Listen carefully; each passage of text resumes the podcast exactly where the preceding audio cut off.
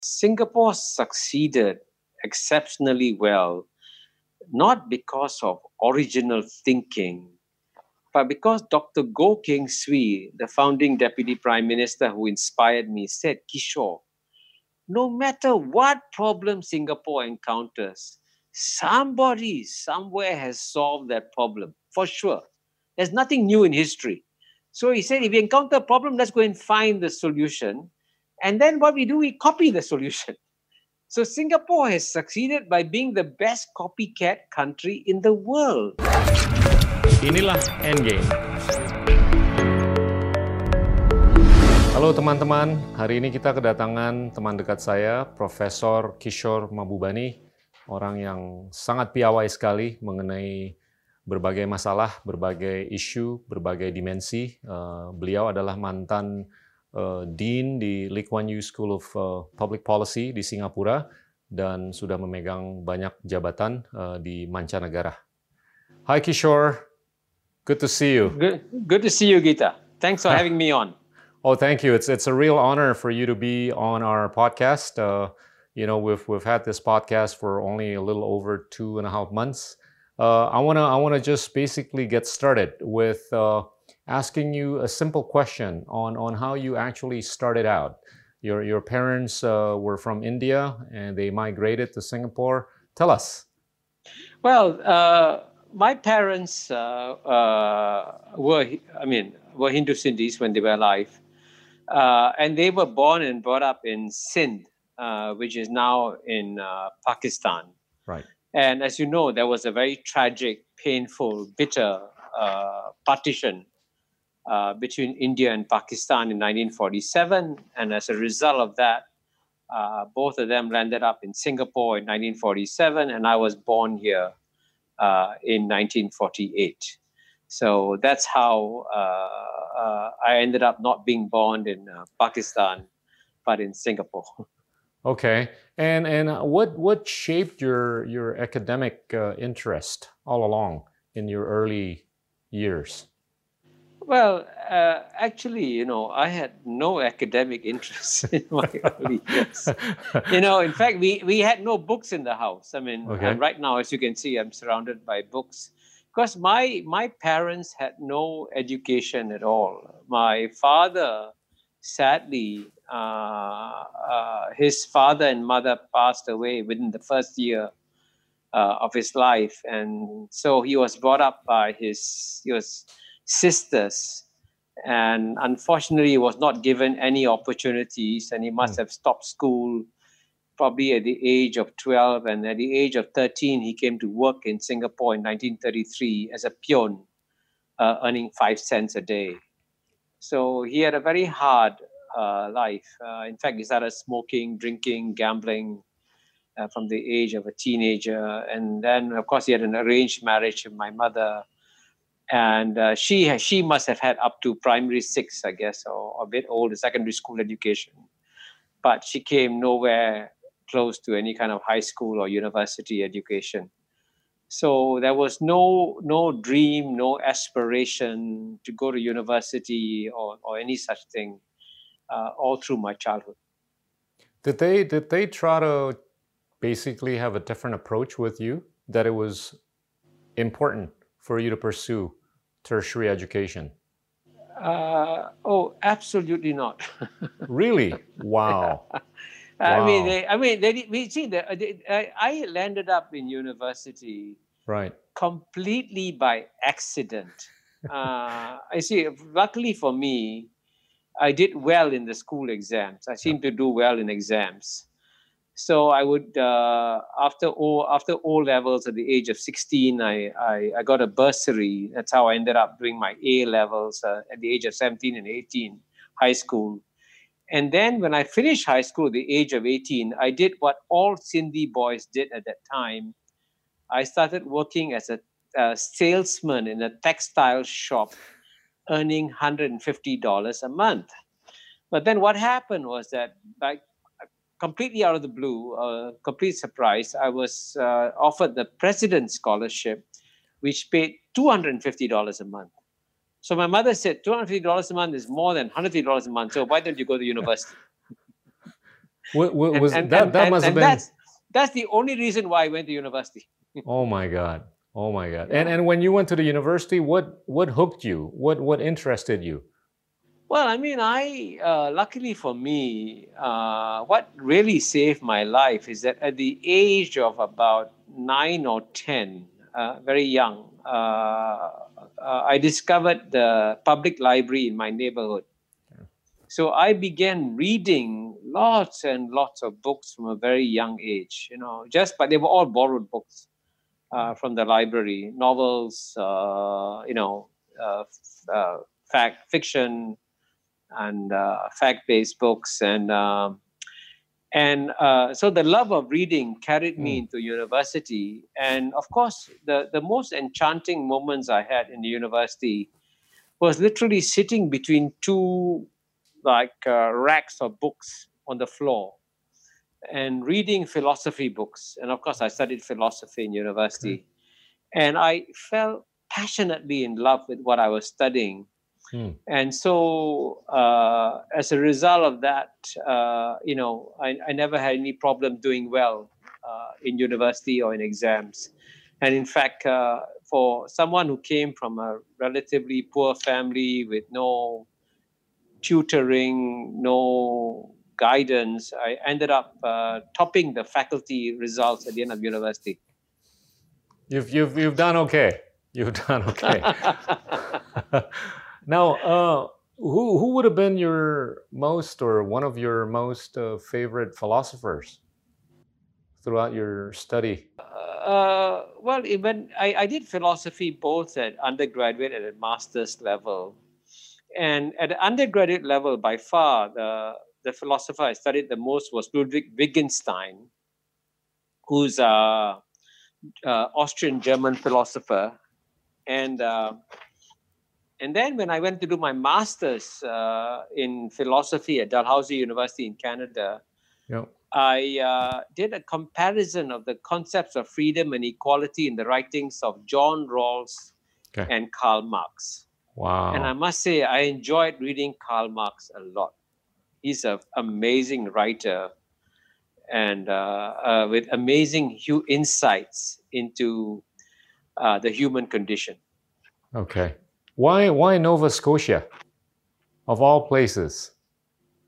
Very simple. Again, by accident. Uh, okay. The head of my department. Uh, seriously, it's all by accident. There's no, there was no plan at all. Okay. And I'll tell you a funny story about going to Nova Scotia because um, uh, I had no idea where it was. By the way, what happened? you know, I've never that, been there, but you know, it's a place. I want to go to one yeah, day. Yeah, I don't know. It's, it's, it's really remote. I'll tell you, my story will explain how remote it is uh, um, I, I ended up in Nova Scotia because the head of the Department of Philosophy in Singapore, Roland Puccetti, an Italian American, uh, left the Department of Philosophy in Singapore and ended up becoming head of the Department of Philosophy in Dalhousie University in uh, uh, Halifax, Nova Scotia. And so he gave me a scholarship. So I said, okay, you give me a scholarship, I go. So I went as a result of that and I had no idea where it was. So I looked at the map, and the map, according to my world map, it seemed very near New York. So I flew to New York on Aeroflot, very cheap economy class. And when I arrived in New York, I took a bus. Oh my God! And the and the bus took you forever. Two, two, two and a half days. I, I, mean, I was I, I didn't know. I said I, I said according to the map, it's so near, but it's you know, you uh, know and it's greyhound so every every few yep. hours you change yep. and you, you know so it was a quite an interesting journey Wow, wow. hey, I I want to I want to digress a bit. Uh, I know you're a big fan of Muhammad Rafi. Yes. The famous Indian singer, right? What what got Absolutely. you hooked with uh, Muhammad Rafi? Well, my uh, uh, when I grew up as a child, of course, we had no uh, the only uh, instrument of leisure we had was a radio and Radio Singapore would play for one hour in the morning and half an hour in the evening uh, songs from Indian movies. And, and so Muhammad Rafi was on all the time. And what's interesting, I find, you know, I can only write today uh, at the age of 72 mm. or even the last 10 years if I listen to Muhammad Rafi. And I have, a, a, a, of course, a very amateurish theory that the songs in my childhood that I'm listening again and now seem to be igniting some childhood neurons in my brain and making it easier for me to write. Uh, wow. And there's a huge difference between the quality of my writing with Muhammad Rafi and the quality of my writing without Muhammad Rafi. wow.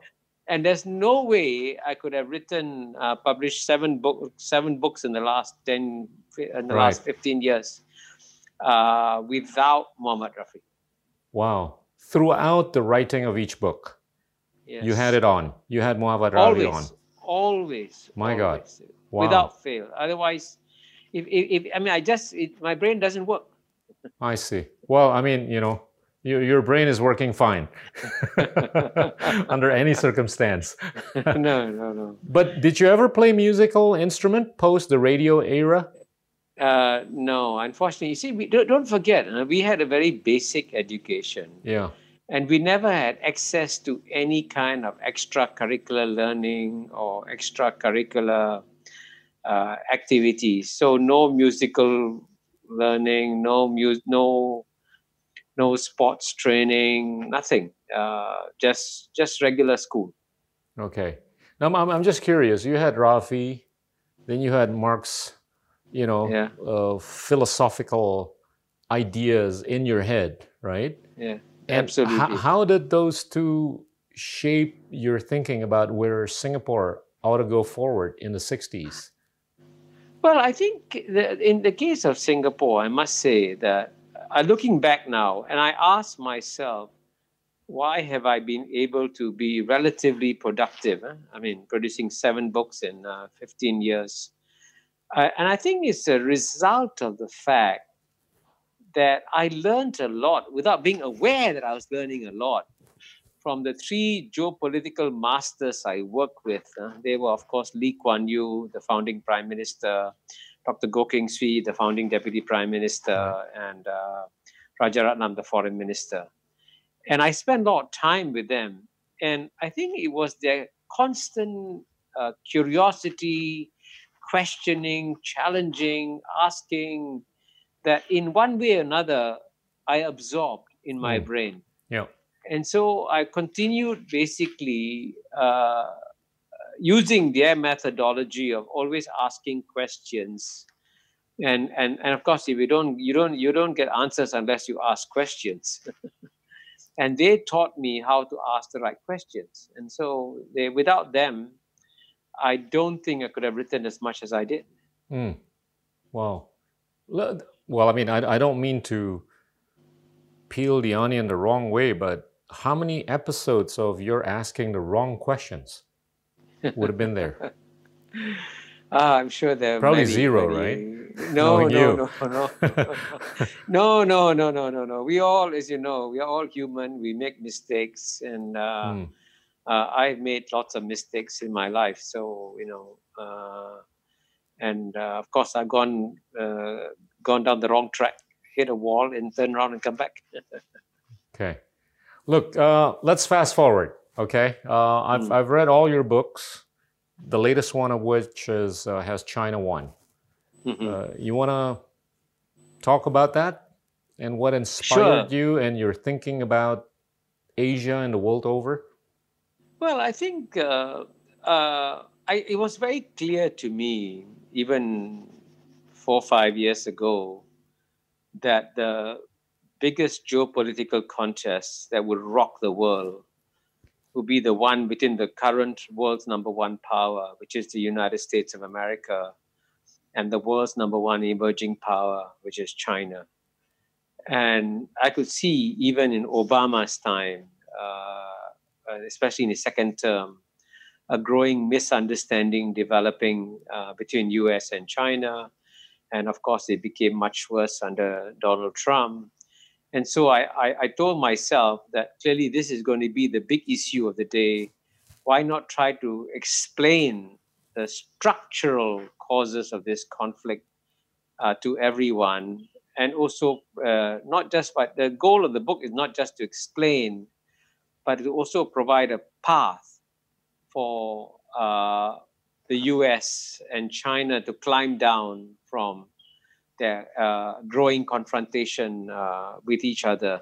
So the, the, the, the, goal of my book, hopefully, is is a noble one uh, to prevent a major catastrophe from happening. And I'm, I'm glad that at least the serious people who have read it uh, like it a lot. So Fareed Zakaria read it and liked it a lot, made it the book of the week.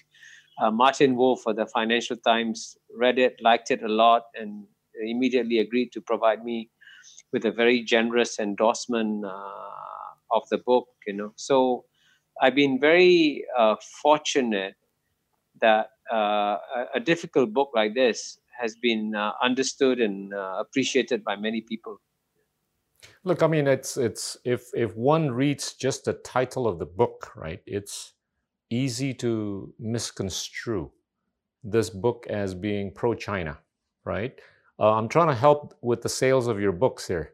Uh, what what would be the one or two things that you want to tell the Indonesian people so that they can actually uh, read the book and have a much broader based understanding of where China and the U.S. stand? Well, I think Indonesia definitely will also be affected right. uh, directly or indirectly by a major geopolitical contest because all countries around the world will be affected. But the key message, even despite the title, this is not a pro uh, China book. Right. Uh, paradoxically, it's my American friends who have reacted far more enthusiastically to the book uh, than my Chinese friends. And by the way, it has not even been published in Chinese in China, because of course it, it contains be. some. It, it, I hope it will be, but it contains some criticisms okay. uh, of China. But the, the key the key message of the book is that uh, there are profound misunderstandings between the United States and China. And I'm trying to explain to both sides uh, how profound these uh, misunderstandings are. So just two big two, two, two big points about the book. The first is, of course, that I explain the structural forces that are driving this uh, co- contest. The first structural force is that the world's number one power for 2,000 years has always tried to push down the world's number two power. That's normal behavior. And the second structural force no one talks about, which is the fear of the yellow peril. And in the Western psyche, there has been a fear of the yellow man ever since the Mongols almost took over Europe 800 years ago. And then you have a third structural force, which explains the bipartisan consensus inside the United States against China. And this third structural force was an expectation on the part of the Americans that if they opened up China economically, China would then open up politically, and China would become a liberal democracy like America, and they could live happily ever after. Of course, that never happened at all. Right. And of course, future historians, when they look at this American expectation, will be very puzzled that a country like America, with only less than 250 years old, with one quarter the population of China, it believed that it could transform a country like China, which has got four to 5,000 years of history and four times the population. So it showed you how naive this uh, uh, American belief was. But even more dangerously, the Americans have misunderstood China in a very profound way because they, they keep thinking that this contest with China is a bit like the old contest between United States and the Soviet Union, which of course the United States won handsomely.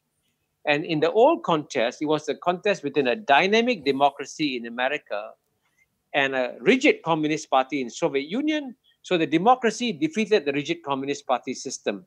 What I do in my book is I dig deeper and I explain how the dynamic democracy of America has functionally become a plutocracy in America, where all the decisions are being made not to benefit the people of America, but the top 1%. And the bottom 50% in America have seen their average standard of living go down over a 30 year period. Right. And that's why you have a sea of despair among the white working classes that has led to the election of Trump. The election of Trump could have been anticipated by this structural change in America. And in the case of China, instead of a communist party system in China, China has become the world's largest and most uh, effective meritocracy, where they managed to get the, the, the people of incredible quality of mind to serve at the highest levels of Chinese government And, and, and to get into the highest levels of Chinese government is as competitive as getting into McKinsey, where I believe you got into, or as competitive as getting into Harvard University. And as a result of that, the current performance of the Chinese government is much better than the current performance of the American government. And this has been confirmed by COVID 19, where right. even though the, the, the, virus began in China, they only have, they've had a, a few thousand deaths only.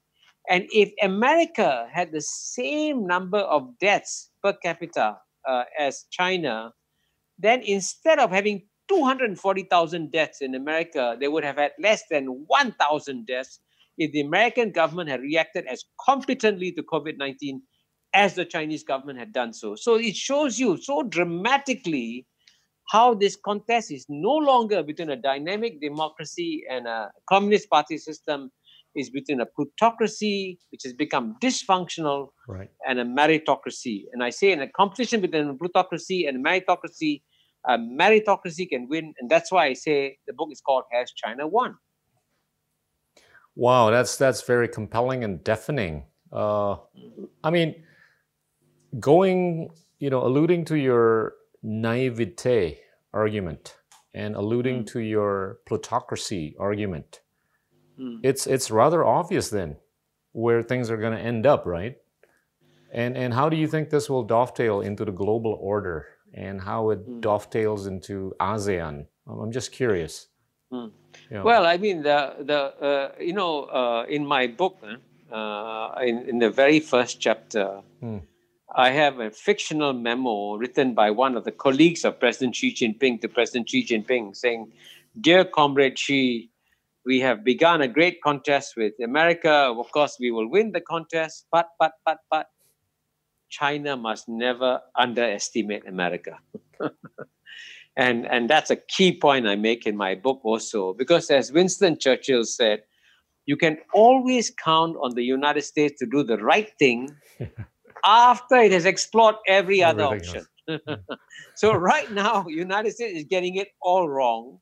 And that's why my book is actually a gift to America, because I'm explaining yeah. to Americans these are the mistakes you're making in dealing with China. And at some point, I think that hopefully they'll wake up to their mistakes and realize that they have been very naive in the way that they're managing China.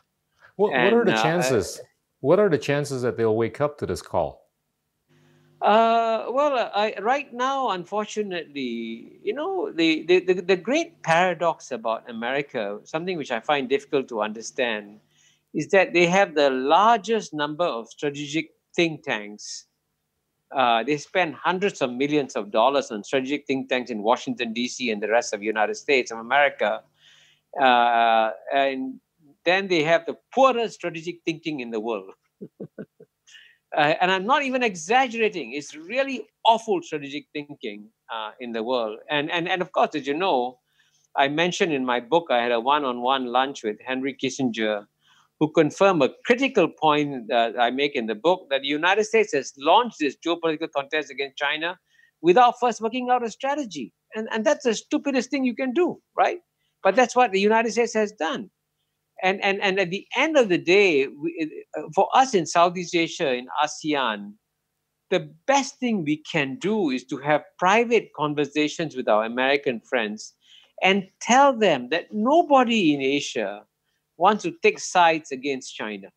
Nobody. You know, I devote a whole chapter in my book to explain that even though we have concerns, obviously we have concerns about uh, China becoming so strong, uh, so powerful, and I explain it in a very simple way. You know, I be, when I if I when I began this conversation with you uh, 20 minutes ago, there was a little cat sitting there very quietly purring away. I was very happy. Then after my conversation with you, 20 minutes, I turned around, the cat has become a tiger. of course, you get very nervous, you know, yeah. you get very worried. Yeah. And so the in China has gone from being an economy that was 10% of the United States in 1980 yeah. to having an economy that's larger in PPP terms. So it, clearly, the cat has become a tiger, and you got to deal with the tiger differently from dealing with a cat, and that's why you got to you got to change your attitude towards China. That's okay. a reality, and you cannot. The, wow. So China is not going to go back to becoming a cat anymore. China is going to be a tiger, And of course, we are worried about the tiger in our neighborhood, but we got to find ways and means of managing this tiger. And unfortunately, to be fair to China also, uh, China has not fought a war in 40 years. China hasn't fired a bullet in 30 years. So, you know, it's quite remarkable. Uh, the Chinese have been very strategically disciplined. Yeah. And by contrast, the United States, even in the last year of the Obama administration, and Obama won the Nobel Peace Prize in the first year of his uh, uh, presidency, he dropped 26,000 bombs on seven countries. Yeah. A lot of I people mean, didn't realize that. Yeah. And and so the United States, as a friend of America, you know, United States of America has spent five trillion dollars fighting post 9-11 wars. Five yeah. trillion dollars. If that five trillion dollars had been given to the bottom 50% in oh America oh who've seen yeah. their standard income go down, yeah. each citizen in the bottom 50% would have received a check for $30,000. Yeah. That's a lot of money. Why burn it in fighting wars when your own people are suffering? And so this is where I think, again, as a friend of America, I'm trying to give advice that will benefit the American people. You know, there's there's a lot of wisdom in what you've just said. I mean, I'm just trying to think whether Donald Trump was the wake up call or Joe Biden is the wake up call. Uh, unfortunately, you see, uh, the United States still has not woken up yet. Okay. Either with Trump or with Biden, because there's a denial over the biggest fact of uh, uh, the American condition mm. That it has become a plutocracy. Mm. Now, in theory, you can walk, you can change a plutocracy and walk away from it. But what's happened is that the very wealthy have been able to use their money to influence political decisions yeah. that create tax regimes yeah. that benefit the top 1%. As you know, the carried interest provision oh, yeah that benefits hedge fund managers. And by the way, the guy who warned against this is one of my favorite philosophers whom I mentioned earlier, John Rawls. And if you read his book, A Theory of Justice, you know, it's amazing how prescient he was. You know, he said, eh, John Rawls said categorically, if you allow money to determine politics, then you will get political decisions that favor the wealthy. And that's exactly what's happened and he warned against it. He John Rawls warned against this clear. And you know, I met John Rawls in person, amazingly enough, when I spent a sabbatical in, in Harvard in 91, 92. Mm. And all I'm asking Americans to do is go back and listen to American thinkers, American yeah. philosophers, and see where you went wrong. You know, it's it's pretty systemic, right? If I, I've I've been making the same case you have just now uh, in many classrooms, uh, the, the inflation of financial assets has gone up much more disproportionately higher than the inflation of real economies, particularly Abs- that of the absolute, US. Abs- absolutely, yes. And, and I don't see this as being fixable in the near foreseeable future, right? So, as much as you think or we think that there could be a wake up call I, I, am not sure if that, that wake up call is going to be enough to fix that systemic issue. Yes, right? Uh, yeah, and, you're absolutely right. And the key word is systemic. Mm. Uh, and a systemic issue requires a systemic solution and not, not a change of individuals from Trump to Biden. That makes no difference at all because the system is still in place. And at the end of the day, the fun, you know, the as, as, as I, I cite Martin Wolf in my book, the fundamental mistake was a decision made by the Supreme Court, uh, which treated companies as uh, in individuals, and they could give as much money as they wanted to to the political process. And the net result of that, obviously, was that money was going to determine political outcomes uh, in uh, the uh, uh, United States. And that's exactly what has happened uh, you know, in, in the US, for example, uh, the, the pharmaceutical companies can lobby the Congress to pass legislation that prevents the US government agencies from negotiating lower prices from US pharmaceutical companies. Now, if this happened in Singapore, it's called corruption. Yeah. But in, in America, corruption My country is legal. too. exactly. if any pharmaceutical company lobbied the Indonesian government to say you cannot you cannot lower your price, you cannot yeah. ask for lower prices for the Indonesian people, Indonesian people will be very angry. But that's what's happened in America. But you can't stop it because it's money. You know, it's it's pretty scary. Uh, th- there is a pattern here, right, in terms of mm. how the corporates have been able to co-opt political wisdom, mm-hmm. if not democracy. Uh, as of late, I think the technology companies have been exercising their lobbying power uh, mm-hmm. with such might that you know it's just unthinkable in terms of how they've been able and how they're going to be able to continue co-opting you know the mm-hmm. democratic wisdom in the united states or many other countries what's what's your view on that your, your question is about co-opting uh... democracy or you know, Amer- you know, you you mentioned the the pharmaceutical example, right? Yeah, yeah. And I'm yeah. mentioning the technological example, right? Because yeah, the technology yes. companies have basically mobilized as much, if not more, lobbying, you know, uh, in DC and even at the state levels. Uh, so I'm yes. I'm not so sure. Yeah. You know, but you're you're also right about the technology companies, and I think the technology companies are being very unwise in uh, trying to use the, their lobbying power to pass legislation in their favor because there'll be a popular backlash against them and that's already happened you know but at the end of the day it's not just the technology companies or the pharmaceutical companies it's, as you said it's the whole system uh, that has to be changed and here frankly the most fundamental decision that the american people have to make is to say that the outcome of the democratic process should be decided by people and not by money. Yep. That's the most important decision they have to make. And yep. so, for example, in countries like, like say, Singapore, Australia, and other places, there are very strict regulations on how much money you can use when you go for elections. Right. And that's also true of most European countries also, mm. because they want to make sure that the people with lots of money don't end up winning the, the game. And but in the case of the United States, the absolute, absolutely opposite happened. Mm. And the United States uh, uh, has become a country where money decides uh, yeah. outcomes and not people deciding outcomes. Yeah. And so we in the rest of the world, I would say Indonesia, as the third largest democracy in the world, should carry out a study of how money has distorted the uh, American political system and put in place legislation now to yeah. ensure that this doesn't happen uh, in Indonesia. Yeah, yeah. I think we've done enough studies. We're just waiting for the publication of the books of those studies. hey, let's let's move on uh, on on a, sure. on a more positive note, right? Uh, intuitively, with a Biden presidency, assuming he's going to get you know inaugurated on the 20th of January, mm. uh, intuitively uh, there could be better hope for renormalization between the U.S. and China.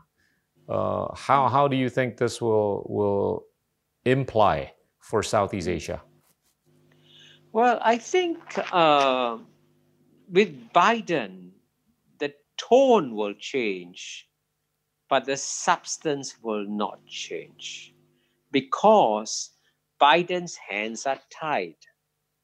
And uh, his reason is that his hands are tied because there's a very strong bipartisan consensus in the United States today that, it, that this is the moment for United States to take China on and to defeat it. Mm. And I think it's also driven by, you know, there's a very powerful consensus in what is called the deep state. So in the Pentagon, State Department, CIA, NSC, yep. they all agree that number that China is the number one challenge. And and and and while Biden will be courteous and friendly uh, towards President Xi Jinping, and by the way, uh, the one man who spent more time with Xi Jinping than any other leader is Biden, because when Xi Jinping visited sure. the United States, Biden sure. was his host over four to five days and has spent more time talking to Xi Jinping than anybody has. So the personal chemistry between the two men will be good. But that doesn't change the, the rock solid consensus uh, within the and, and and if Biden appears to be too soft on China, he'll be massacred. So we in Southeast Asia should not think that the US-China geopolitical contest is going to blow over soon, that it will be carrying on. And so we should be we should be ready. We should be preparing shock absorbers hmm. uh, in Southeast Asia to prepare for the shocks that are going to come. And the best way to prepare a shock absorber is to make ASEAN stronger. Because if all 10 of us stand together, it's easier for 10 of us to say no to China or 10 of us to say no to America than for us individually to say no to them. Is there hope for that? We've, we've had episodes where maybe one or two out of the 10 might have thought differently in, in the past few years. Is there, is there yes. more hope now? Yes, and I think I hope the Chinese learned a very important lesson from 2012. And as you know, in 2012, uh, this is now open information. Uh, there was a lot of pressure on the Cambodian government to block any references to the South China Sea in yep. the ASEAN com- communique. Mm. And as you know, your your friend Marty yeah. Natalegawa. I was a colleague of his at that time. I was exactly. I was still in the he, government. that's right. Ahead, he he saved the day. Marty saved the day. Uh, Cambodian opposition by going around, flying around Southeast Asia and getting agreement. And finally, he managed to get an ASEAN joint communique uh, out. I must say that was a, a heroic performance by Marty, which I think has not gone unrecognized. I know. Uh, He's he, a good he man. Should, he, should, he should win the ASEAN Medal of Honor for saving ASEAN uh, at a very difficult time. But I think the lesson I hope the Chinese learn from that, and I've repeated that in all several of my books now, that it is not in China's interest to divide ASEAN. That was a mistake. It's in China's interest to see a strong ASEAN uh, because then you have a stable uh, set of countries in your southern border. Because if ASEAN breaks apart, then it provides opportunities for China's adversaries like United States to come in and use these divisions and use some ASEAN countries uh, against uh, uh, China. And that's why, by the way, the Chinese made a very wise decision to go ahead with the signing of the RCEP. Oh yeah, uh, fantastic! Uh, yeah. This week, and that's a very big deal, and and that shows the recognition by China that they really need a strong ASEAN because RCEP is an ASEAN initiative and not a China initiative that has been successful. I was I was one of the initiators in 2012. Mm. well, you you you you, uh, you deserve to celebrate. no, no, but let's let's peel the onion here on on on RCEP. Okay, I'm I'm of the view. Uh, I'm I'm in complete agreement with you on RCEP. Uh, I think it is it is uh, not only is it the right framework for ASEAN and China, and of course the other countries of South Korea, Japan, New Zealand, and Australia. Uh, unfortunately, India, you know, uh, didn't hmm. uh, get a chance to join up, but hmm. I, I, think it resonates a lot better with uh, developing countries like Indonesia. You know, the framework mm. of RCEP, and and I used to be quite vocal about this uh, in the mm. sense that you know I was a little bit more hesitant about the TPP framework mm. because it was a little too 22nd century. Uh, mm. as opposed to RCEP, which I thought would have been more 18th or 19th century ish. Mm. And geopolitically and economically, it's easier to roll forward as opposed to mm. roll backward, time wise. And, yes. and it's worked out okay because it resonates yes. with people in Laos, Cambodia, Indonesia, and, and some others in Southeast Asia. Uh, in contrast, I'm, I'm of the view that I think it's going to be very difficult for Biden mm. to re engage the world mm. over with respect to TPP, given mm. the domestic COVID 19 situation and, mm. and where RCEP is going to go. I, I'm, I'm, mm. I'm curious of, of your views on this.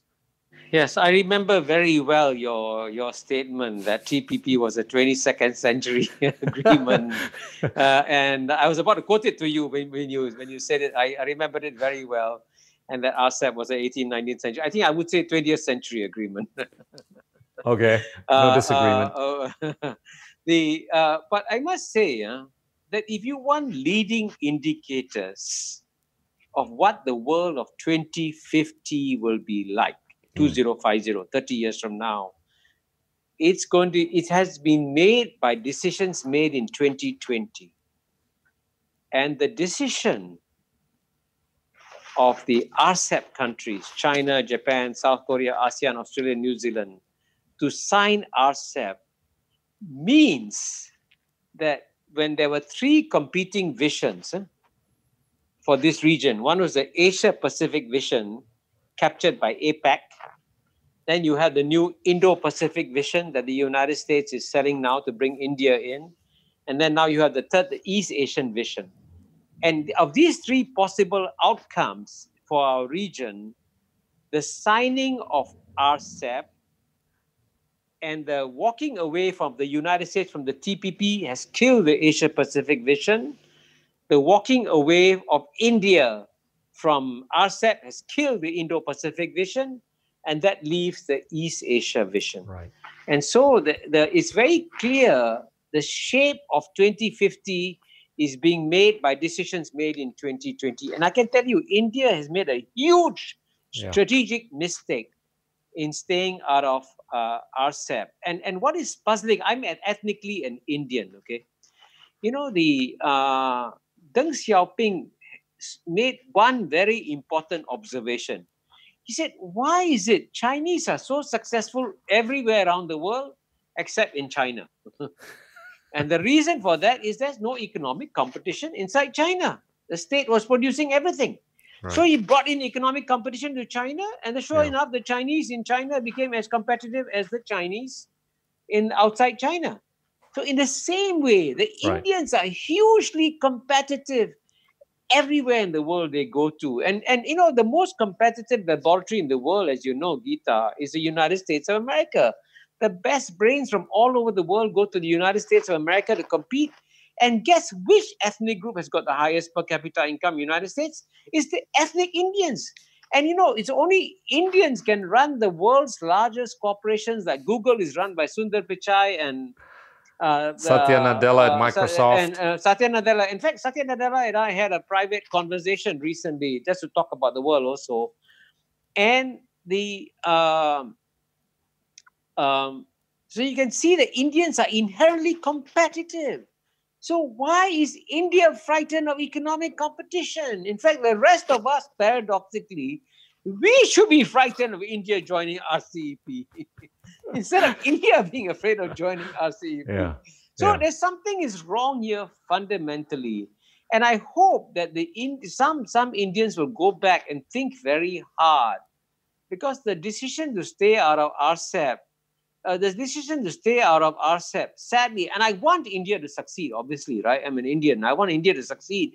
But India's decision to stay out of RCEP is going to damage uh, India yeah. because at the end of the day, the strategic dilemma that India faces is that mm. by staying out of RCEP, it gets short term gain, right. but it gets long term pain because the economy is not competitive. Mm. Whereas by joining RCEP, they get short term pain, they get creative destruction of some industries, but you get long term gain because you become uh, competitive as an economy. This is fairly, this is not rocket science, you know, this is very basic.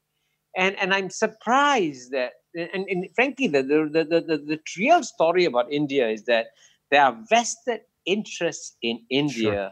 that are also preventing sure. competition from coming to India. And, and yeah. that's unwise, you know? Yeah. But uh, I'm, I don't know, the little part of me says I think India is going to come back to the table. Uh, luckily, I, the, the, the, the framework. I hope you're. I hope you're right. well, luckily, we're not. We're not giving a time limit to India. You know, uh, yes, whereas other countries have, only have 18 months to join.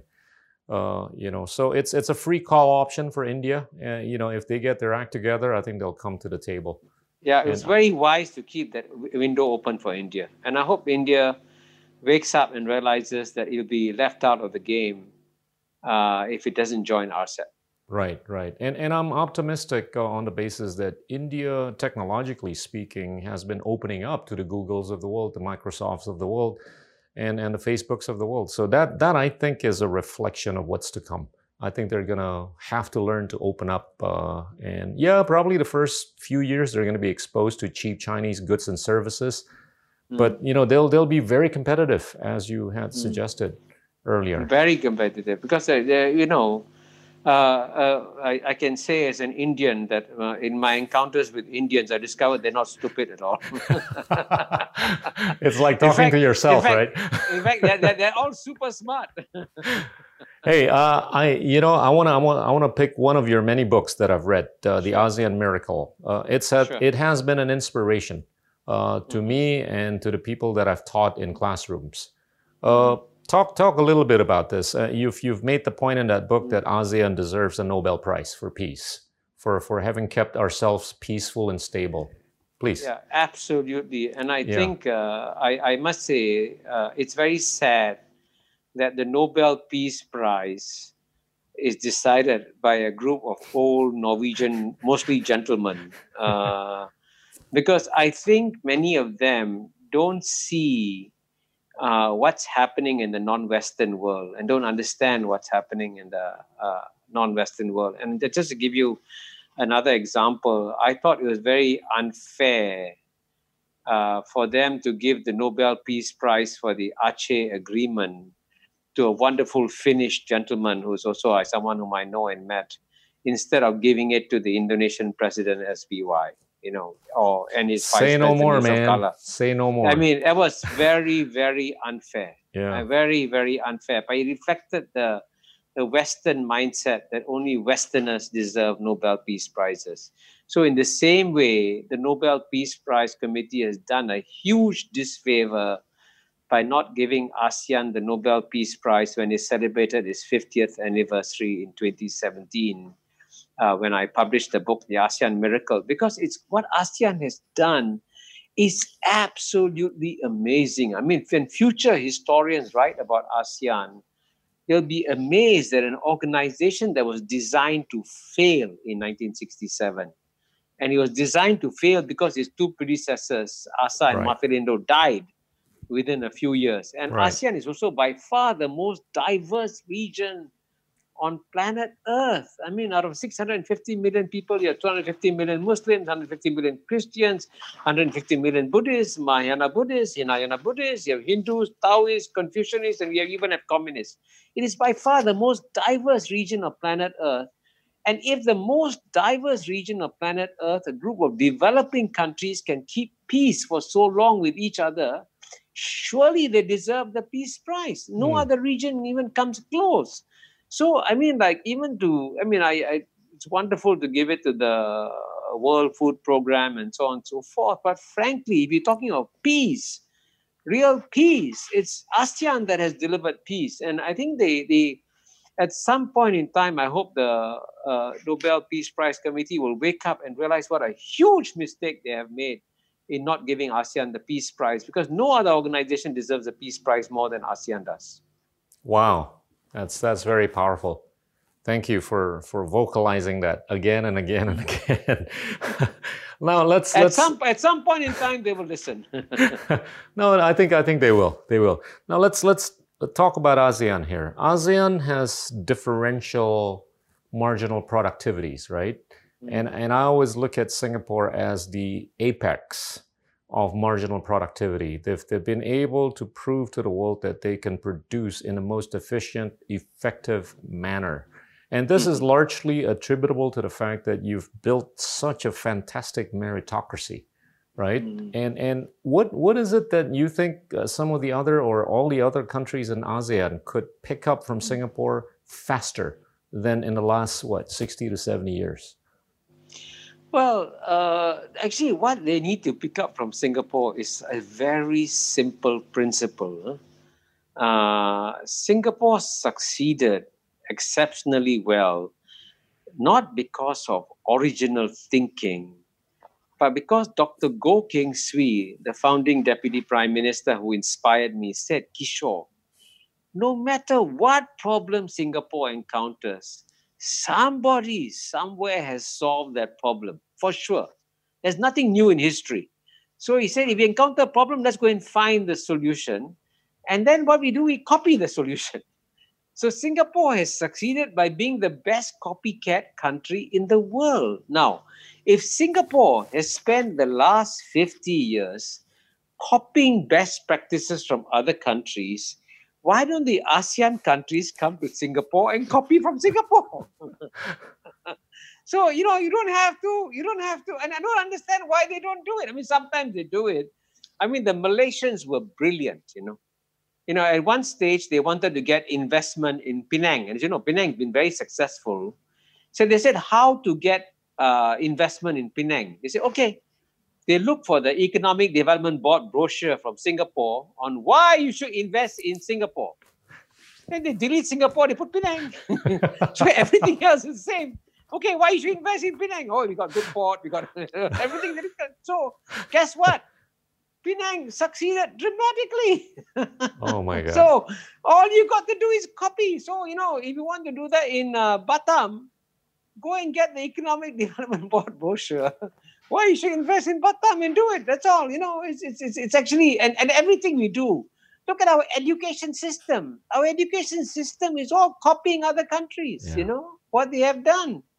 And so, in a sense, all you have to do, and that's why when I was dean of the Lee Kuan Yew School of Public Policy, I always told my students that all you got to do is you don't have to reinvent the wheel. Go and find someone who solved the problem and copy and, and, and, and Singapore's success as a copycat country means, and by the way, Singapore is not the first to do it. Huh? The first to succeed were the Japanese in yeah. 1860s with the Meiji Restoration. Right. And that's why Dr.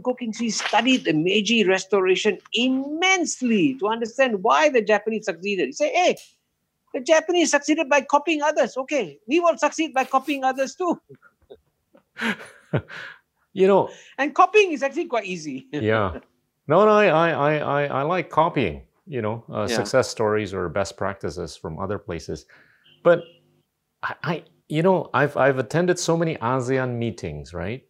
Mm. This, this sort of conversation should be more prevalent in the mm-hmm. conversations amongst ASEAN, you know, call it friends or ministers or officials and all that. I, I just don't mm. think it would have been enough conversationally and and I, I do believe that you know to to some extent or to a lot of extent this depends on the degree to which you have that culture mm. of reading and and mm. I struggle to get people around me to read books uh, mm-hmm. as it is you know that that mm I think is the second uh, concern or problem so mm-hmm.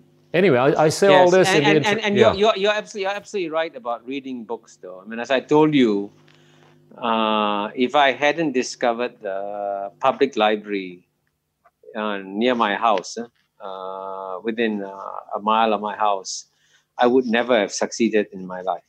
Uh, it was just reading, reading, reading that enabled me to succeed. So I completely, I want to endorse. If you if the, if you want to help a poor child, yeah, anywhere, give them books. Yeah, and give them a chance to read and then that sets the brain on fire and then they progress yeah yeah wow okay let's uh let's uh, go back to the china situation here okay i want to push the envelope a little bit okay uh, china has gone through a diminishing scale of its current account okay it's been running at a surplus for 25 years in its current mm-hmm. account, right?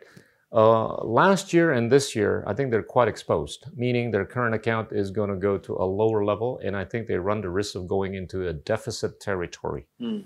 That basically reflects upon the degree to which they could export capital, right? I want to I want to seek your views on how you think that will have implications on their Belt and Road Initiative. Uh, well, I think it's broader than it is the Belt and Road Initiative, but it's broader than that too. Uh, I think the Chinese have basically decided, and this is, of course, partly a result of the US China geopolitical contest, that the old model of relying on export led growth, and it was exports, as you know, that created the huge surpluses in their current account, uh, can no longer work yeah. Because countries around the world uh, will either refuse to accept more Chinese imports, like India has, for example, mm. or uh, they, the markets are not big enough. So the Chinese have made a major U turn and gone from export-led growth to what they call the dual circulation theory. So you rely on two legs now. You rely on exports. Chinese exports will remain quite strong still, and you have also a do- domestic uh, uh, consumer yeah. con- consumer consumption. And let me give you one statistic which I just learned yesterday, mm. which is quite stunning. The, the domestic market for retail goods in 2009, uh, about 10 years ago, uh, in the US was $4 trillion. China was $1.8 trillion you fast forward to 2019 oh yeah. uh, china's retail good market has gone from 1.8 trillion to 6 trillion. Yeah.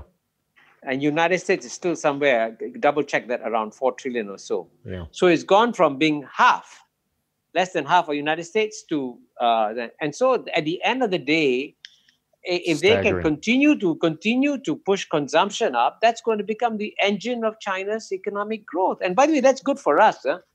because we in ASEAN are also going to benefit tremendously yep. from an increase of consumption uh, in, in in China. And, and so the only growth engine that's really going to pull ASEAN out of COVID 19 is China. Yeah. Uh, as a result of that. And so, but it, they, they, it, the, the, the Belt and Road Initiative, by the way, they still have about over $3 trillion in reserves. Uh, even if they set aside $1 trillion, that's more than enough money for the Belt and Road Initiative for 10, 20 years, you know. Uh, when you look at the rate of uh, spending that they're doing, and they're also in the process learning quite a bit and learning how to inject inject good governance, uh, best practices, uh, making sure that the money that they lend out is safe and strong and healthy. And you know, if you look at the performances of these two banks, huh, Asian mm. Infrastructure Investment Bank right. and the New Development Bank, and you did an objective audit of them and their management practices, mm. they are actually doing better than the World Bank and the Asian Development Bank. For example, in administrative costs, uh, the AIIB has been able to cut down its admin costs much more than ADB or World Bank. And as a result of that, of course, it can lend more money, right? Mm. More bang for the buck. Uh, wow. And so the, the, the, Chinese are doing thing, many things in many areas uh, that are that I think are, that are right and, and, and it shows the meritocracy yeah. Uh, that China has developed. You know, I'm, I'm encouraged by the fact that China has been dramatically increasing their domestic consumptive propensity. Mm. Uh, you you yes. said it. It's going to be good for us because we can send goods and services to mm. China, right? But I think exactly. on, on, at the same time, it's going to force us to better, you know, vertically integrate, you know, from a supply mm-hmm. chain standpoint. You know, mm-hmm. I uh, at, at at this rate, you know, there's still some countries in ASEAN that do not have the necessary capable manufacturing capabilities, right? But I think in time, they're going to be forced to basically manufacture so that these goods and services are going to be, you know, consumed by the Chinese who will be consuming in great scale. And, and I would say the country that has the uh, best opportunity to benefit from this is Indonesia because you know you're a young country, you have a young labor force. I haven't followed closely your recent actions on your labor laws. But if the labor laws reforms goes through and there's a greater flexibility in the labor market, then I predict that, that that should bring in more investment into Indonesia. But you are a better judge of it than I am. Yeah, yeah. Well, it's it's moving uh, in the right direction. Uh, I'm I'm optimistic that our investment climate is going to be better by way of the open-mindedness of the labor uh, framework. I want to I want to push on this since you brought up investment, right? If if we take a look at the FDI uh, on a per capita basis for a number of countries in ASEAN, Singapore is the LeBron James, right? they are attracting FDI at a rate of nineteen thousand dollars per person. Yeah. Whereas uh, Malaysia is attracting FDI on a per capita basis at $270 and Vietnam is at $160 per capita. Whereas the Philippines, Thailand, and Indonesia are at a much more paltry amount of $91 per capita, right? And and this is a this is ironic uh, in the sense that you know we are witnessing tremendous amounts of liquidity sitting mm. and floating around the United mm. States, Western European mm. countries, mm. China, Japan, and South mm. Korea, uh, waiting for destinations or looking for destinations. What what is it that you think uh, you know Indonesia, Thailand, and the Philippines could do better to improve or move the needle from ninety one dollars per capita of FDI to the level of, I, of Singapore? Uh, I, I, by the way, I have again, you know, I, I want to go back to my point about copying. Okay. And uh, I would say, uh, if I was an Indonesian, the first thing I would do is to ask a group of five or six economic professors to go to Vietnam and to look at where Vietnam was 30 years ago in yeah. 1990. Look at the Vietnamese infrastructure, look at the Vietnamese uh, state regulations, uh, look at the amount of investment in Vietnam 1990, zero. Koso, zero. Right? Now, 30 years later, fast forward. Why is Vietnam getting, uh, per, you, go by your figures, per yeah. capita higher than Indonesia? Yeah. Uh, so the question is why? That's all. That's and so just going copy Vietnam. So if the Vietnamese can can you know create, as you know, uh, industrial sites and develop everything like world class uh, facilities and pro- pro- provide everything, you know, electricity, water, workers, everything all ready. You go in there, hmm. boom, you take off. So I think so. So in a sense, Indonesia doesn't have to reinvent the wheel. I mean, forget everybody else just focus on one country, Vietnam. So whatever Vietnam does today, you do tomorrow. That's all. That's all. but but Just Kishore, okay, uh. Uh, okay, I want to push on this, okay, because yeah. I think to some extent uh, this relates to the political system of mm-hmm. of the the respective uh, countries or economies, right? I'm I'm always of the view that you know at the rate that you are multi-party, uh, you're somewhat shackled uh, in terms of your ability to think long term, right? Because you're always shackled by the cycles of five years or four years of political processes. Mm. And especially mm. if you've got a dozen political parties, whereas Vietnam does not have mm. that kind of a scenario. Singapore similarly does not have that kind of a scenario, right? Mm. So, would you have any political wisdom or advice for us in countries uh, like Indonesia? Well, the uh, uh, uh, uh, let me amend my proposal. Don't send five economics professors. Send the leaders of all your political parties to Vietnam. And I'm serious. I'm serious. Okay. Okay. And then show them the charts in 1990, where Vietnam was, where Indonesia was, then 2000 and 2010 and 2020. That's all. Just, just show them. And but but you must take them physically there, and see what they have done and then see the, the poverty reduction rates in Vietnam. And by the way, the Vietnamese uh, had to go through a very painful transition in dealing with foreign investors. And it was Mr. Lee Kuan Yew who described this very well. The Vietnamese got so used to being guerrilla fighters against the Americans in the Vietnam War. So they saw foreign investors also as foreign invaders, that they should uh, use guerrilla tactics on them. And so they would negotiate a deal with the foreign investor. And then after the agreement is signed, the next day when the foreign investor came to implement it, they said, sorry, deal change. Say, excuse me, I just signed yesterday. But I said, that's yesterday. This is today. So they went, and then of course, investment dried up in Vietnam as a result of that. So, so Lee Kuan Yew had to personally tell the Vietnamese leaders, excuse me, this is not, these foreign investors are not foreign invaders. These are the people you got to get into your country and you got to respect the agreement you signed. And for the Vietnamese, it's very painful, very painful, you know, because they saw suddenly the foreigners making so much money. Yes, but they're also creating jobs in, in, in Vietnam, you know. So it's a, it's a question of seeing that you got to learn the whole process. You know, it wasn't easy for Vietnam. But I must say, uh, the, the Vietnamese story is just completely inspires me. Yeah. You know, yeah. no country I'm with you, man. has has fought wars as long as Vietnam mm. has. Vietnam was at war more or less continuously from For the 1940s. Years. No, no, well, a thousand years they were occupied by China. okay, it wasn't but, much of but, a war. But, but from, okay. from, from 19, I would say roughly from the beginning of World War II, yeah. you know.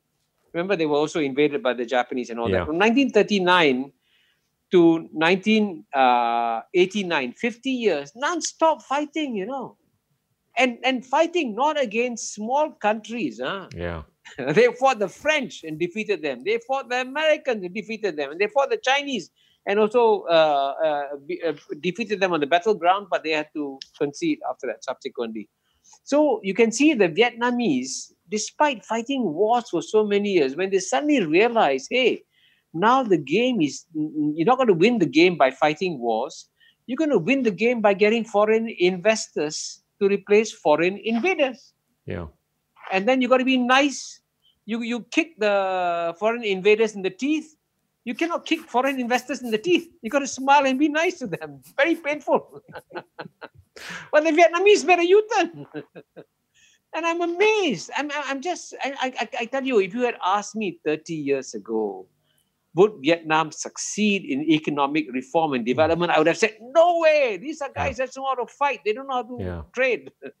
They have the defied, fighters have become, yeah. They have defied many of us. They have yeah, defied completely. the odds. Well, I mean, you, you're coming from a developed first world country and you have mm. gestured so much mm. humility in mm. in basically, you know, there's there's stuff to be learned from Vietnam. And and I, I yeah, and, and I, I come from a developing country, right? And I can mm. tell you there's still quite a few of us out here who mm. probably don't see Vietnam as a place that we could learn from. And that, that I think is the mental block, right? For, for us uh, in terms of, you know, development uh, forward. Yeah. So that, that well, I think is, sorry, go ahead. I know, I was going to say that, you know, the, as you know, China developed. Yeah because they send hundreds of mayors to learn from Singapore, yeah. right? You know what? Now Singapore is sending people to China. I mean, why is Shenzhen oh my God. so much more successful than Singapore? Why? I mean, the economic growth rate in Shenzhen is absolutely amazing. I, I, I, I saw Shenzhen in the 1980s. There was nothing there, rice fields and everything, nothing. Yeah. And now you go to Shenzhen, it's amazing, yeah. you know. So, so you know that we, we we all. The only lesson I've learned in life is that you cannot stop learning. Yeah. And and so every day, every country should be copying best practices from other countries every yeah. day. yeah. And by the way, uh, the the most the most this this idea of learning from others uh, was the Western habit that we learned. Yeah. But the West has lost that habit of learning. And as you know, the reason why I'm so critical of the West is that the, the for the West, for Europe, for example, is mismanaging COVID 19 so badly. Has the, any European government sent one delegation to learn from East Asia? Zero. Yeah. So the Europeans themselves are so proud. The idea that they can come and learn from Asia, they cannot buy, but they're being very stupid, right? they're very stupid, and it's stunning. So we we in Asia, therefore, must show the rest of the world that when it comes to learning, we are number one. Yeah. Absolutely. No disagreement. All right, let me push on a button called tourism. You talked about it in a couple of your books, right? How we can basically develop, uh, you know, in terms of projecting soft power by way of getting more people from the international community to visit. I, I always struggle to justify why only 14 million people visited Indonesia last year. Mm. Uh, whereas, you know, close to 40 million people visited Thailand and over 20 mm. million people visited Singapore last year. Mm-hmm. And, and the, the last time I checked, we have more islands than Thailand and Singapore do. So, yes. Can, can you give us some tips and, and how Absolutely. this thing will, yeah. Absolutely. Because, I mean, it's actually quite amazing. Again, this is a little known fact. Uh, Bangkok gets more tourists than any city in the world. Mm. Uh, and this is despite its traffic jams and despite all the problems of flooding and this and that. You know, it's not a developed city, you know. But the the the Thai people are just so welcoming, you know. Yeah. You know how I don't know how to describe it. They're so so friendly. It's a friendliness. And frankly, the Indonesian people are equally friendly, right? Equally friendly. Mm. And and and so actually I think that the the industry, the one industry that can really take off in Indonesia very fast uh, is tourism, and more and more people, I think, want to go to Indonesia, but you need to develop the infrastructure.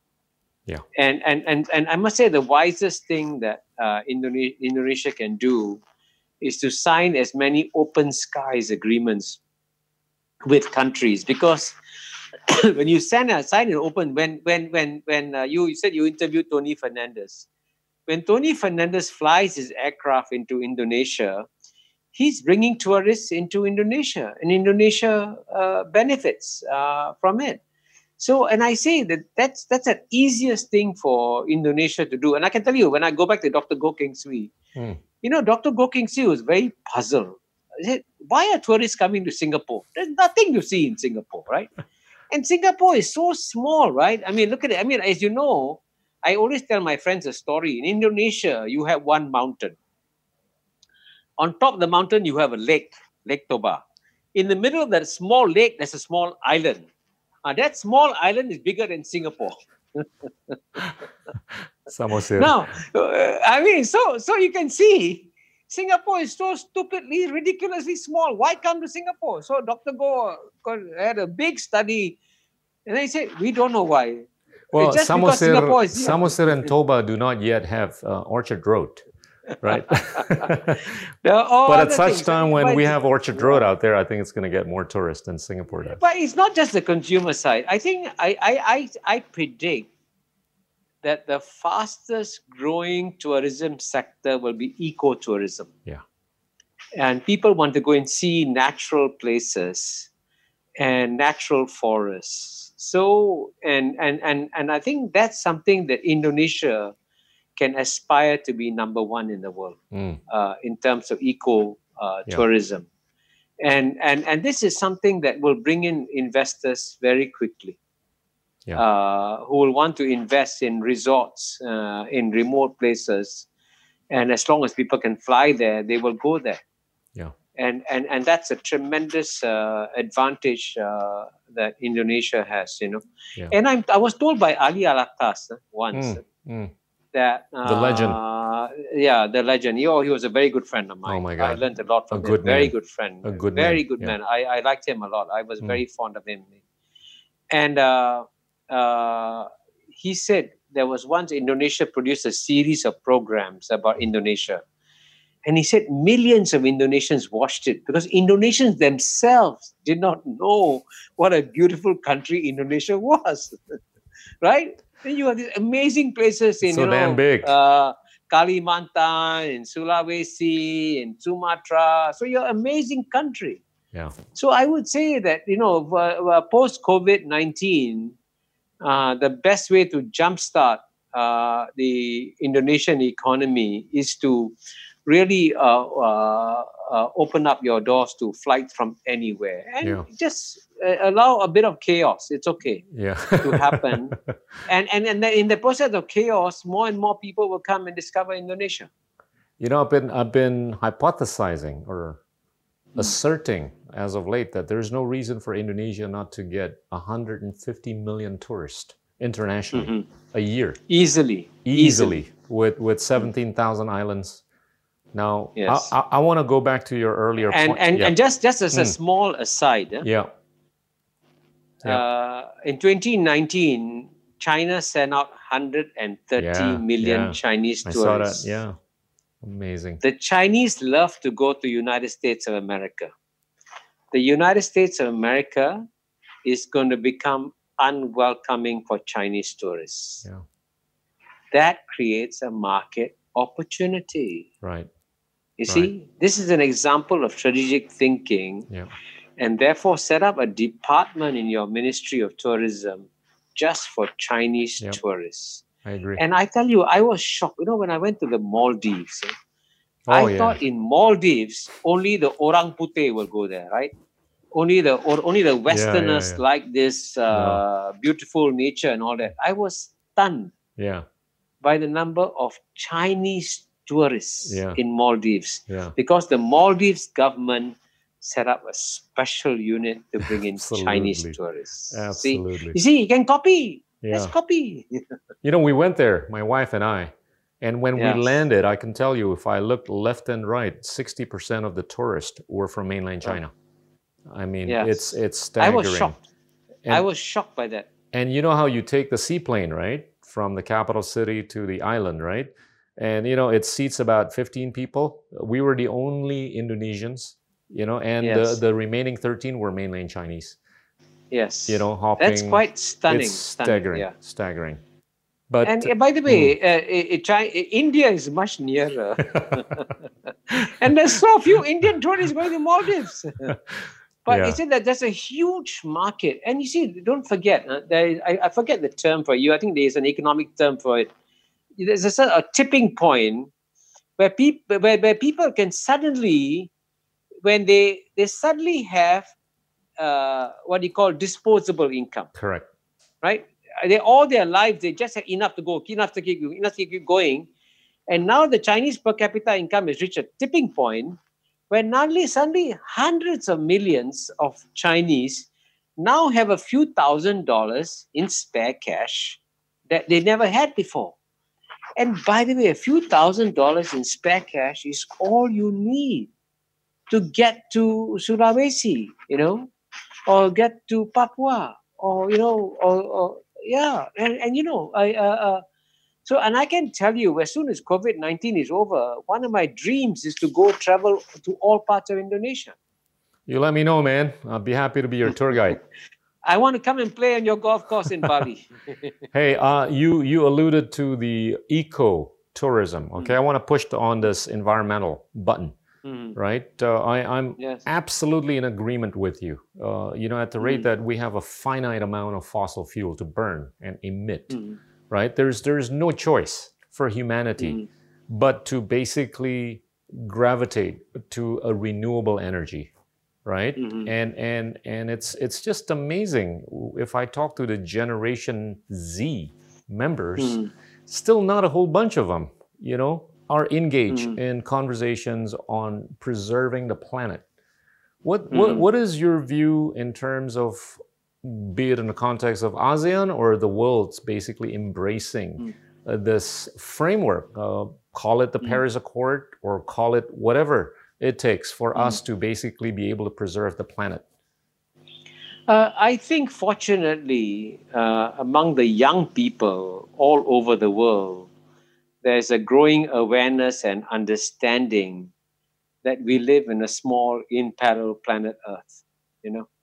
And we have to come together. And that's why you know in the closing paragraph of my book as china won i say that if us and china keep fighting while mm. global warming is happening future historians will describe them as two tribes of apes uh, who are fighting each other while the forest around them was burning yeah. And we think only the apes are so stupid as to do that. Mm. But we human beings are being very stupid mm. in not coming together to stop global warming. But the young people understand that increasingly. And so, and, and, and, and the good news is that China is being uh, ecologically responsible. Yep. It is the first country in the world to create the concept of ecological civilization. And I wish the United States would copy the concept of ecological civilization too. And then the Chinese people, as a result, are becoming much more environmentally aware uh, of what's happening. And so I expect that the Chinese people will also buy this idea uh, of ecotourism. And, and I think the, the, what you should do, of course, is to try uh, a few experiments of marketing it in various Chinese cities. And I'm reasonably confident that you will succeed very well. Um, I'm actually optimistic uh, about China's playing a very proactive role in preserving the climate and the planet. Uh, if, if we take a look at how they have been so resolute in reaching mm-hmm. peak, you know, carbon emission in the year 2030, and mm-hmm. how they've been able to embrace electric vehicles for mm-hmm. transportation mm-hmm. purposes. How they've been pretty, I think, uh, consistent in reducing, you know, dependence on coal and all that good stuff. Uh, if if there's any country that's been proactive towards, you know, this big goal of climate change, uh, I think China. And, and I, I mm. actually see it, uh, I see China as having a positive impact on mm-hmm. how we mm-hmm. behave in Southeast Asia. Uh, mm-hmm. and, and you could, you know, allow that to imply on ecotourism, but I think it could imply onto many other things that we do out here in Southeast Asia.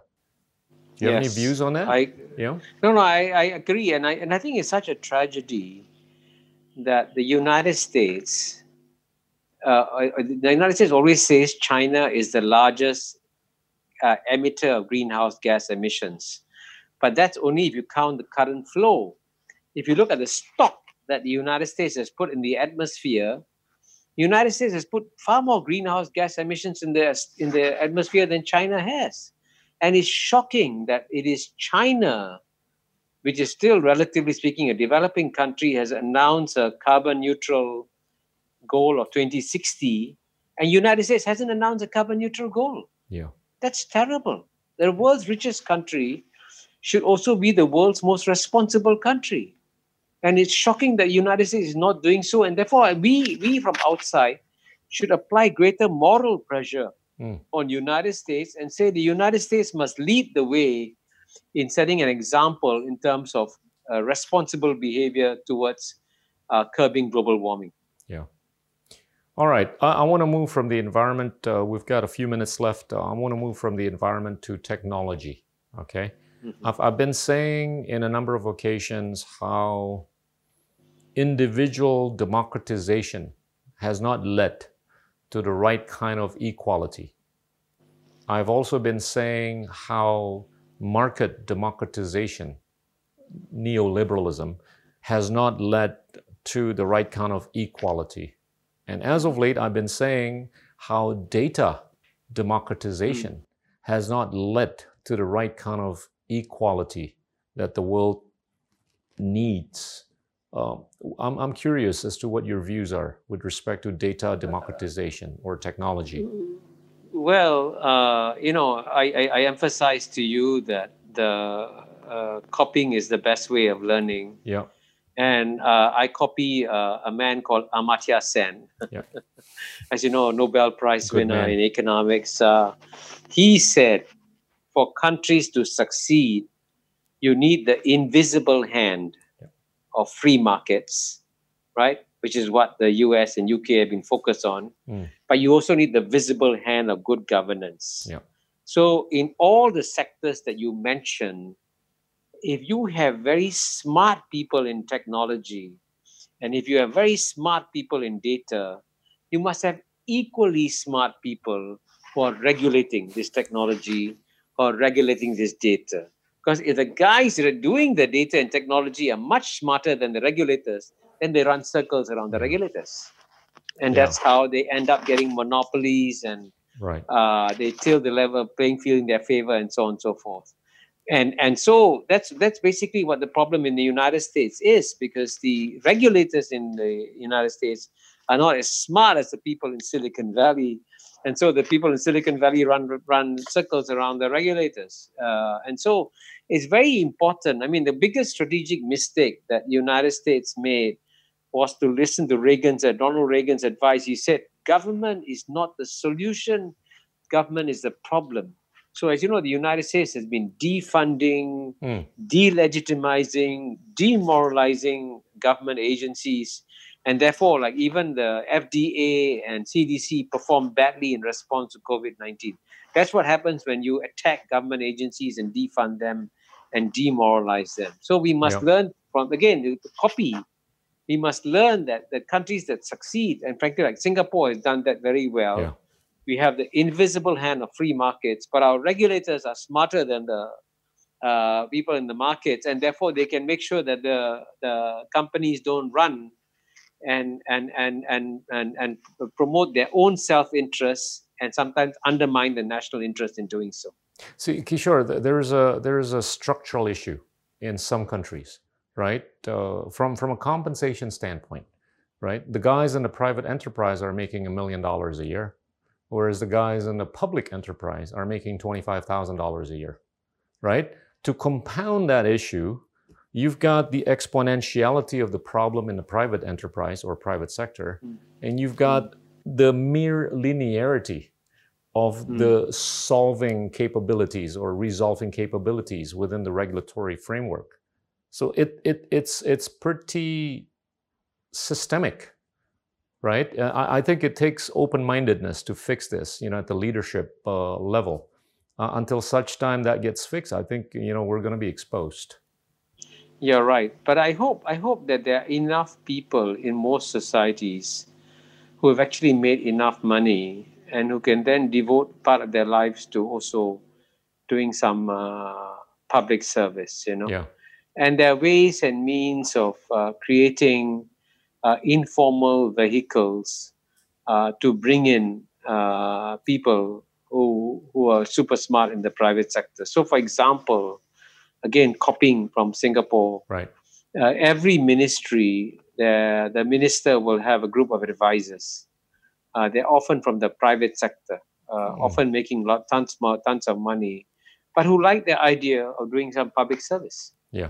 And uh, advising. And so there are people like that who can bring in and say, hey, you know, you know this uh, sector very well. What's your advice to us?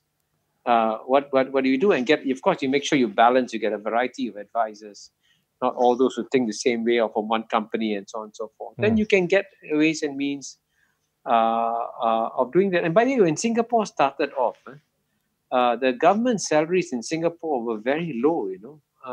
and and despite that, we are lucky, and we were just Singapore was very lucky. By accident, we got three brilliant men, Lee Kuan Yew, Goh Keng Swee, Rajaratnam, who are also very honest, completely incorruptible. Yeah, yeah.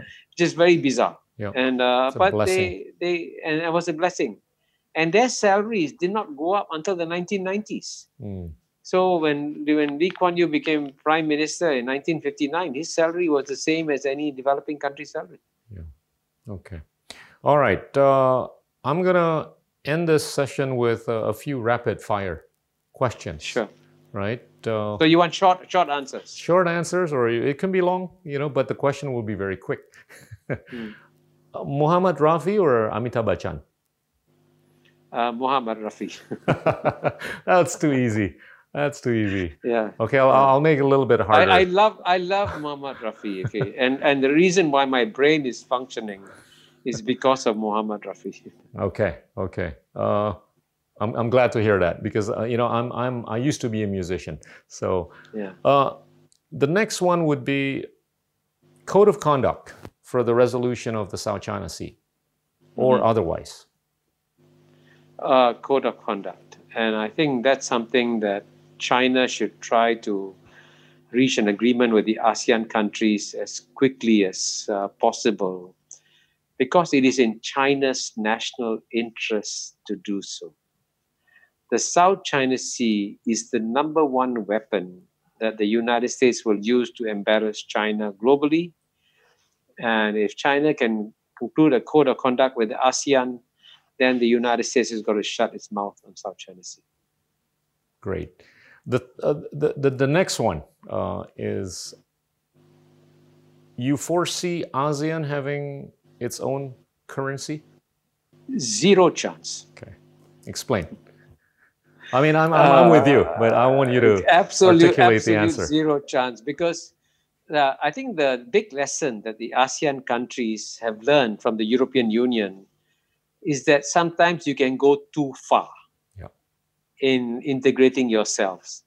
And the ASEAN countries are better off preserving their sovereignty and then uh, cooperating where there is in their common interest to do so, in most cases, without sacrificing their sovereignty. And of course, if you have a common currency, you're going to have a common monetary policy and a common fiscal policy and you can no longer have budget deficits even in your in a, a major crisis. And so, therefore, it is not wise uh, for ASEAN countries to give up their sovereignty for a common currency. All right, this, this is going to be the second last rapid fire question. What, what is it that Singapore could have done differently? Uh, to make it better. I mean, not that it's uh, uh, not good already, it's great. The Singapore government has been very good in handling the hard challenges yeah. faced by Singapore, especially the economic challenges. The Singapore government has not been very good in handling the soft challenges that Singapore is facing, like, for example, the question of a national identity. And Singapore, as you know, is a multiracial country 75% Chinese, 15% Malay, 6 to 8% Indian, like me. Until today, we still talk about our ethnic identities. Mm. At some point in time, the tipping point will come, and the Singaporean will say, I'm a Singaporean first and Indian second, you know? and and and therefore the common Singaporean identity uh, needs to flower yeah. and emerge. And for it to flower and emerge, it needs an enabling environment, uh, a greater diversity of voices, richer, uh, how to say, production of literature, novels, poems, and so on and so forth. You know, so that dimension of Singapore society uh, the softer side has yep. not done as well as the harder side. And I think we should spend more time on the softer side. All right, the last one, man. Mm. How much longer do you think ASEAN will have to wait to get its Nobel Prize? uh, it, it depends on whether or not uh, you can replace the Nobel Peace Prize Committee and have an international committee, a jury mm. to select the Nobel Peace Prize rather than a group of Norwegian gentlemen, as I say, primarily gentlemen, right. maybe some ladies there, uh, to select the, the Peace Prize. Because what's happened is that it's becoming very, very clear that the 200 years artificial period of Western domination of world history is ending. And the 21st century will be an Asian century so this idea that a group of old men uh, or old people from one society can understand the Asian century and where the new success stories are coming from, I think it's a bit hard to believe. Yeah. And I and I would say if there's one simple indicator that the Nobel Peace Prize Committee can give that they have woken up to the new world, they should begin by showing their new understanding by, by giving ASEAN the Nobel Peace Prize sometime in the next 10 years. Wow. On that note, I'm, I'm hugely encouraged. Hmm. Kishore, it's, it's been fascinating and it's, it's a pleasure and an honor to, to have my, you on our show. Thank you so much. My, my pleasure. Thank you very much for having me. Teman-teman, itulah Profesor Kishore Mahbubani, teman dekat kita dari Singapura. Terima kasih. Inilah Endgame.